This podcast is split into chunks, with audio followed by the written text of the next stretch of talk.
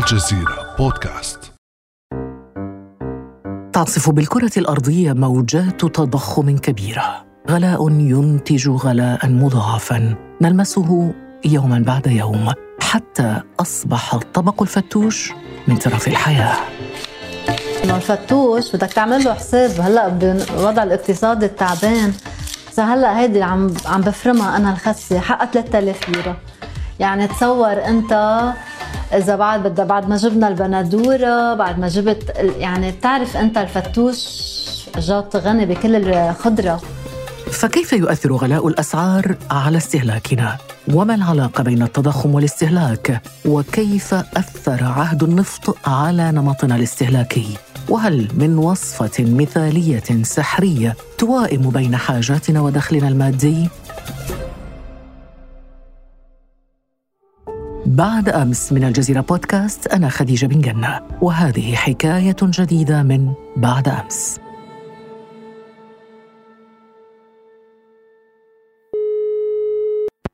أسعد اليوم باستضافة الأستاذ مناف قمان الباحث في الاقتصاد. صباح الخير أستاذ مناف.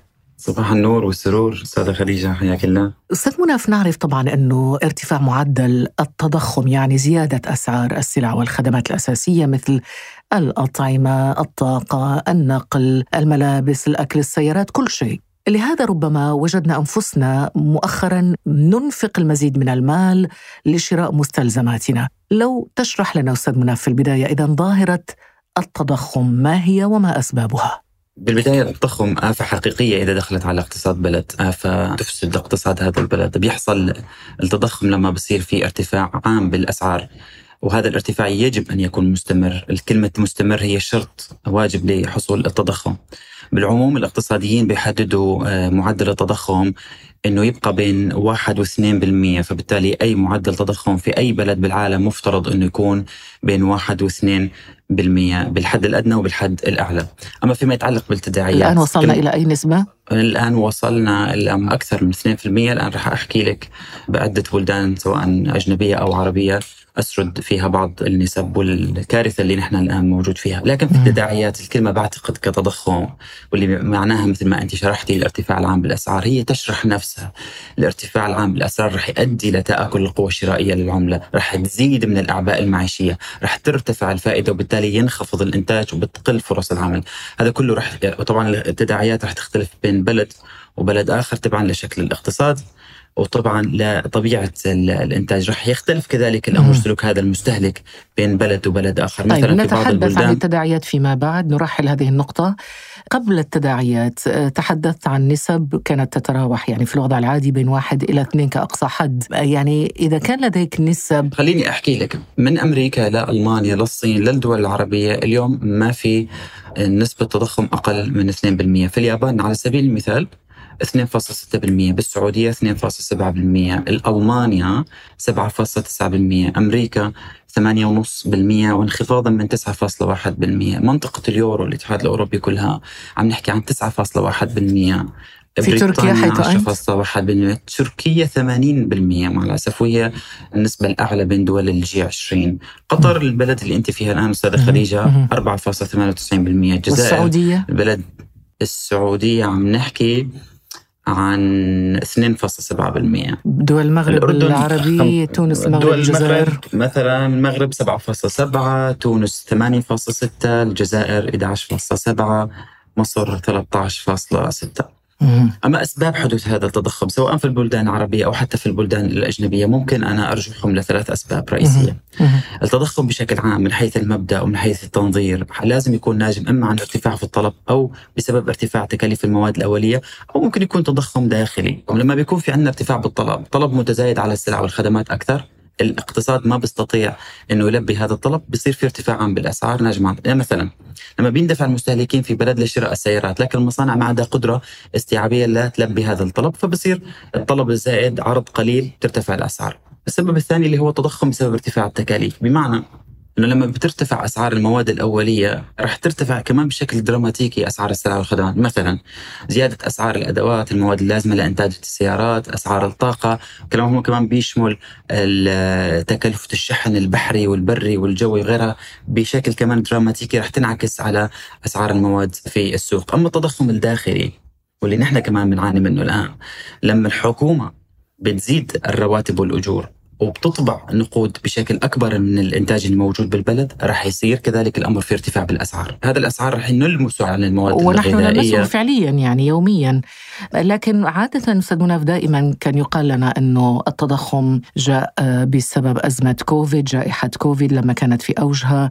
بعد ذلك قيل لنا لأنه الحرب حرب روسيا على أوكرانيا. هل هذا يعني أنه الأسباب الخارجية أقوى أو أشد من الأسباب الداخلية لظاهرة التضخم؟ هو مزيج فعلا من الأسباب صار في العالم خلال السنوات الماضية. اولا انتشرت كورونا في نهاية عام 2019 لأنه نحن قبل 2019 كنا عم نتعامل مع معدلات تضخم يعني بالحدود الأدنى عم نحكي عن أقل من 2% في كثير من دول العالم. وبداية عام 2020 لما انتشرت كورونا لاحظي نحن دخلنا في أزمة خانقة تعزز الطلب أكثر لما حكومات مجموعة العشرين ال G 20 طرحت في السوق نحن عم نحكي أيام كورونا ما يقارب 11 تريليون دولار لتنشيط ودعم الاقتصاد وتعويض المواطنين. لما رجعت المصانع والمحال للعمل صار في عندنا اختناقات بسلاسل التوريد بمعنى أنه بدل ما الشاحنة أو الباخرة أو الطيارة تورد بضاعة خلال 10 أيام صارت تأخذ أكثر من 30 يوم لحتى توصل للأسواق ومن ثم جاءت مثل ما حكيتي أنت الحرب الروسية الأوكرانية لتزيد من كل هذه الأسباب وتلهب أسعار الطاقة وترفع من تكاليف المواد الأولية وبالتالي نحن أمام أزمة مركبة أستاذة خديجة. لاحظي في عندنا انخفاض في العرض أمام ارتفاع في الطلب. في عندنا ارتفاع بتكاليف المواد الأولية في عندنا طباعة كميات كبيرة من النقود هذا كله راح يحط العالم في عتبات متقدمة من التضخم. طب المواد الأكثر يعني لو أعطينا أمثلة عن المواد مثل القمح والشاي والقهوة اللي عليها طبعا أكثر إقبال وزاد سعرها بسبب ظاهرة التضخم. بعتقد الزيوت النباتية زادت في كثير من البلدان بأكثر من 65% بسبب الحرب الأوكرانية. القمح لاحظي كمان نحن عم نتكلم عن المواد الرئيسية أو في السلة الغذائية. القمح والشعير والمعكرونة وإضافة إلى كذلك إلى مواد الطاقة والمحروقات من البنزين. وهذه كلها حتى مثلا مواد الطاقة. مواد الطاقة لما بتزيد من جهة راح تزيد وهي كونها مادة أولية نعم. داخلة في كثير من إنتاج السلع والخدمات راح تتبع بشكل دراماتيكي ارتفاع في الأسعار نعم. ومثال على ذلك بالنسبة للطاقة أستاذ مناف بالأمس كانت الصحافة الفرنسية نشرت أنه شركة خاصة أغلقت في يوم واحد 30 مسبحاً بسبب ارتفاع فاتورة استهلاك الطاقة من 15 مليون يورو إلى 100 مليون يورو بالنسبة لشركة خاصة. فهذا يعطينا طبعا فكرة عن الأزمة إلى أي درجة يعني تفاقمت بس مع ذلك أستاذة خديجة بالمناسبة ما كان في أزمة بنفس الوقت كمان في شركات بتربح؟ بمعنى مثلا في كثير من الشركات الطاقة نفسها يعني أنت ارتفاع أسعار الطاقة ساهم بخسائر فادحة بالنسبة لكثير من الشركات في الأسواق المالية بس بنفس الوقت ساهم كذلك الأمر في أرباح غير مسبوقة في شركات الطاقة. يعني مصائب قوم عند قوم فوائد. عند قوم فوائد. طيب آه، في آه، أستاذ منى في جانب نفسي في هذا الموضوع؟ جدا. خلينا نحكي بهي الطريقة. الارتفاع العام بالأسعار راح يأثر على استهلاك أو إنفاق المستهلكين. وهذا الشيء راح نشوف هذا التغير الطارئ بسلوك المستهلك راح نشوفه في عدة اتجاهات. أولا مثلا حيتركز على شراء السلع الأساسية على حساب السلع الكمالية. راح يحاول يحقق أفضل إشباع بأقل الأسعار. مثلا حيحاول يبحث دائما عن ديسكاونت في الأسواق. يحاول يأخذ عروض ترويجية. حيحاول كذلك حيصير في عندنا اتزان أكثر عند المستهلك بالتعرف على المنتجات وخصائصها لأنه بعد بعد فترة كورونا صارت الناس تهتم أكثر بالصحة في الغذاء أو ما إلى ذلك، حيصير كمان المستهلك أكثر وعي عموما من ناحية التسوق التقليدي والإلكتروني وأكثر جرأة وثقة بالشراء عبر الإنترنت بسبب السياسات اللي تبعتها الحكومات من نعم حتى في عالمنا العربي؟ الحجر الصحي طبعا حتى في العالم العربي. طب لو تعطينا فكرة عن العالم العربي والدول العربية وكيف تعيش هذه الأزمة أزمة التضخم؟ لو في عندك طيب أمثلة. معظم بلدان العربية بالتحديد البلدان الخليجية عندها نمط استهلاكي مرفه وغير رشيد آه، باعتقادي الشخصي. لأنه في اعتقاد سائد أنه الدخل رح يبقى مرتفع وأنه الحكومات رح تبقى تتحمل الأعباء والدعم والضرائب منخفضة وتساعد الفرد خلال فترات الديون. نحن نحكي عن دول غنية. حتى جاءت كورونا والحرب في أوكرانيا والتغير بسياسات الدول على رأسها مثلا ارتفاع ضريبه القيمة المضافة من 5% ل 15% بالسعودية ومعظم دول الخليج العربي في الإمارات وغيرها، لكن بدأنا بالفعل نلاحظ تغير في نمط المستهلك، على سبيل المثال مثلا بالسعودية في استطلاع للرأي اجري بعام 2021 أظهر إنه في 95% من المستطلع آرائهم صاروا يفضلوا التسوق عبر الإنترنت.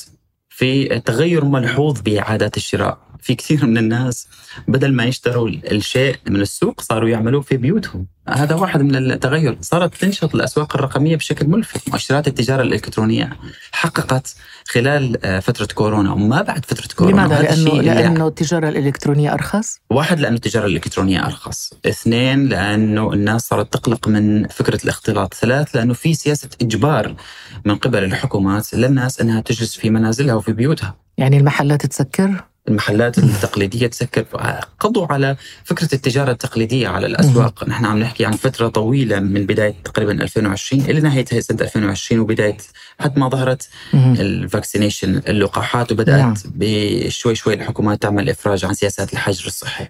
لكن يبدو هناك مفارقة غريبة شوية أستاذ مناف هي أنه الدولة التي تصدر الغاز والنفط أو دول نفطية مثل السعودية دول الغاز مثل قطر مثل الجزائر بسبب الحرب روسيا على أوكرانيا زاد الإقبال على الغاز القطري والجزائري وغيره. كيف نفهم أنه فيه مداخيل أكثر الآن؟ بفعل هذه المداخيل مداخيل الغاز وفي نفس الوقت الأسعار ترتفع بشكل جنوني أسعار المواد الاستهلاكية وغيرها. إذا بتلاحظي معظم البلدان المنتجة للنفط والغاز يمكن ما زادت فيها أسعار البترول المحروقات والغاز مثل البلدان الأخرى اللي ما بتنتج هي المواد لكن بنفس الوقت هي البلدان الخليجية رح يزيد فيها وبالضرورة مثلها مثل بقية البلدان المنتجات اللي بتستوردها بمعنى مثلا نحن إذا بنتكلم عن قطاع التكنولوجيا، قطاع التكنولوجيا غير منتج محليا في السعودية وقطر. فبالتالي هن لما بيستوردوا عم بيستوردوا مادة صار فيها تضخم في أمريكا. هذا حنسميه نحن تضخم مستورد. نحن كمان التكنولوجيا والسيارات وكل ال... والسيارات حتى الأغذية. يعني نحن في مثلا على سبيل المثال في قطاع الغذاء في قطر. بسبب حالة العوز النقص في الإنتاج المحلي في قطاع الغذاء في قطر في كثير من البلدان دول الخليج العربي عم بيتم استيراد هاي المواد من دول أخرى. هي الدول الأخرى هي نفسها عم بتعاني من تضخم بسبب ارتفاع أسعار الطاقة. ف دول الخليج من ناحية عم تستفيد من ارتفاع أسعار الطاقة وبالتالي بيزيد ميزانياتها المالية. بس لكن بنفس الوقت عم ترتفع الأسعار المواد الأولية بشكل خارج عن إرادتها لأنه هاي مواد مستوردة، دول مثل دول الخليج العربي حققت فوائض مالية عالية جدا بسبب ارتفاع أسعار النفط. فلذلك هون رح تيجي أهمية الرؤى المستقبلية اللي عم تتبعها الحكومات مثل السعودية وقطر والإمارات وغيرها 2030 وسواها. بتعزيز دور الإنتاج المحلي باستبدال الواردات بمنتجات محلية بتقليل نسبة الكماليات المستوردة من الخارج. بدل ما نحن عم نستورد أشياء تكنولوجية من الخارج يتم توطين هاي المنتجات في الداخل. بالضرورة توطين المنتجات الأجنبية أو المستوردة هو الدافع الرئيسي للتخلص من كثير من الأزمات الاقتصادية اللي عم يتم استيرادها من الخارج. الأزمة الاقتصادية اللي عم بتصير البلدان العربية اليوم هي ليست محلية بالضرورة هي أزمات اقتصادية مستوردة، الأزمة عم بتصير في أمريكا لكن لسبب إنه نحن عم نستورد منتجات أمريكا فعم نستورد مواد صاير فيها تضخم هناك، فنحن عم نستورد أزمات وعم ننتظر الدول الأخرى اللي عم نستورد منها هاي المنتجات إنها تحل الأزمة هناك لحتى تنحل الأزمة عندنا. تخيلي نحن عم نحكي عن بلدان عربية، المفروض إنه بلدان العربية تكتفي من إنتاج القمح، لكن نحن عم نستورد قمح من الهند ومن روسيا ومن أوكرانيا ومن فرنسا ومن أمريكا ومن من نعم. ومن هنا, هنا دخلت في الحلول. نعم. إذا جميل أن نختم بالحلول كما تراها أستاذ مناف قمان ربما هذا طبعا هو الحل الأمثل الذي ذكرته وهو الإنتاج المحلي خصوصا أن دولنا دول خصبة من ناحية مثلا إنتاج القمح لكن هل من وصفة مثالية توائم بين الاستهلاك والدخل؟ أنا برأيي ما في وصفة مثالية. أنا برأيي أنه بنفس الوقت كونه الآن عم نحكي عن الحلول التضخم مو سبب المواطن التضخم اللي اليوم موجود عندنا في العالم العربي ما سبب المواطن الارتفاع بالأسعار اللي صار بالعالم ما المواطن ما له أي علاقة فيه بشكل أو بآخر.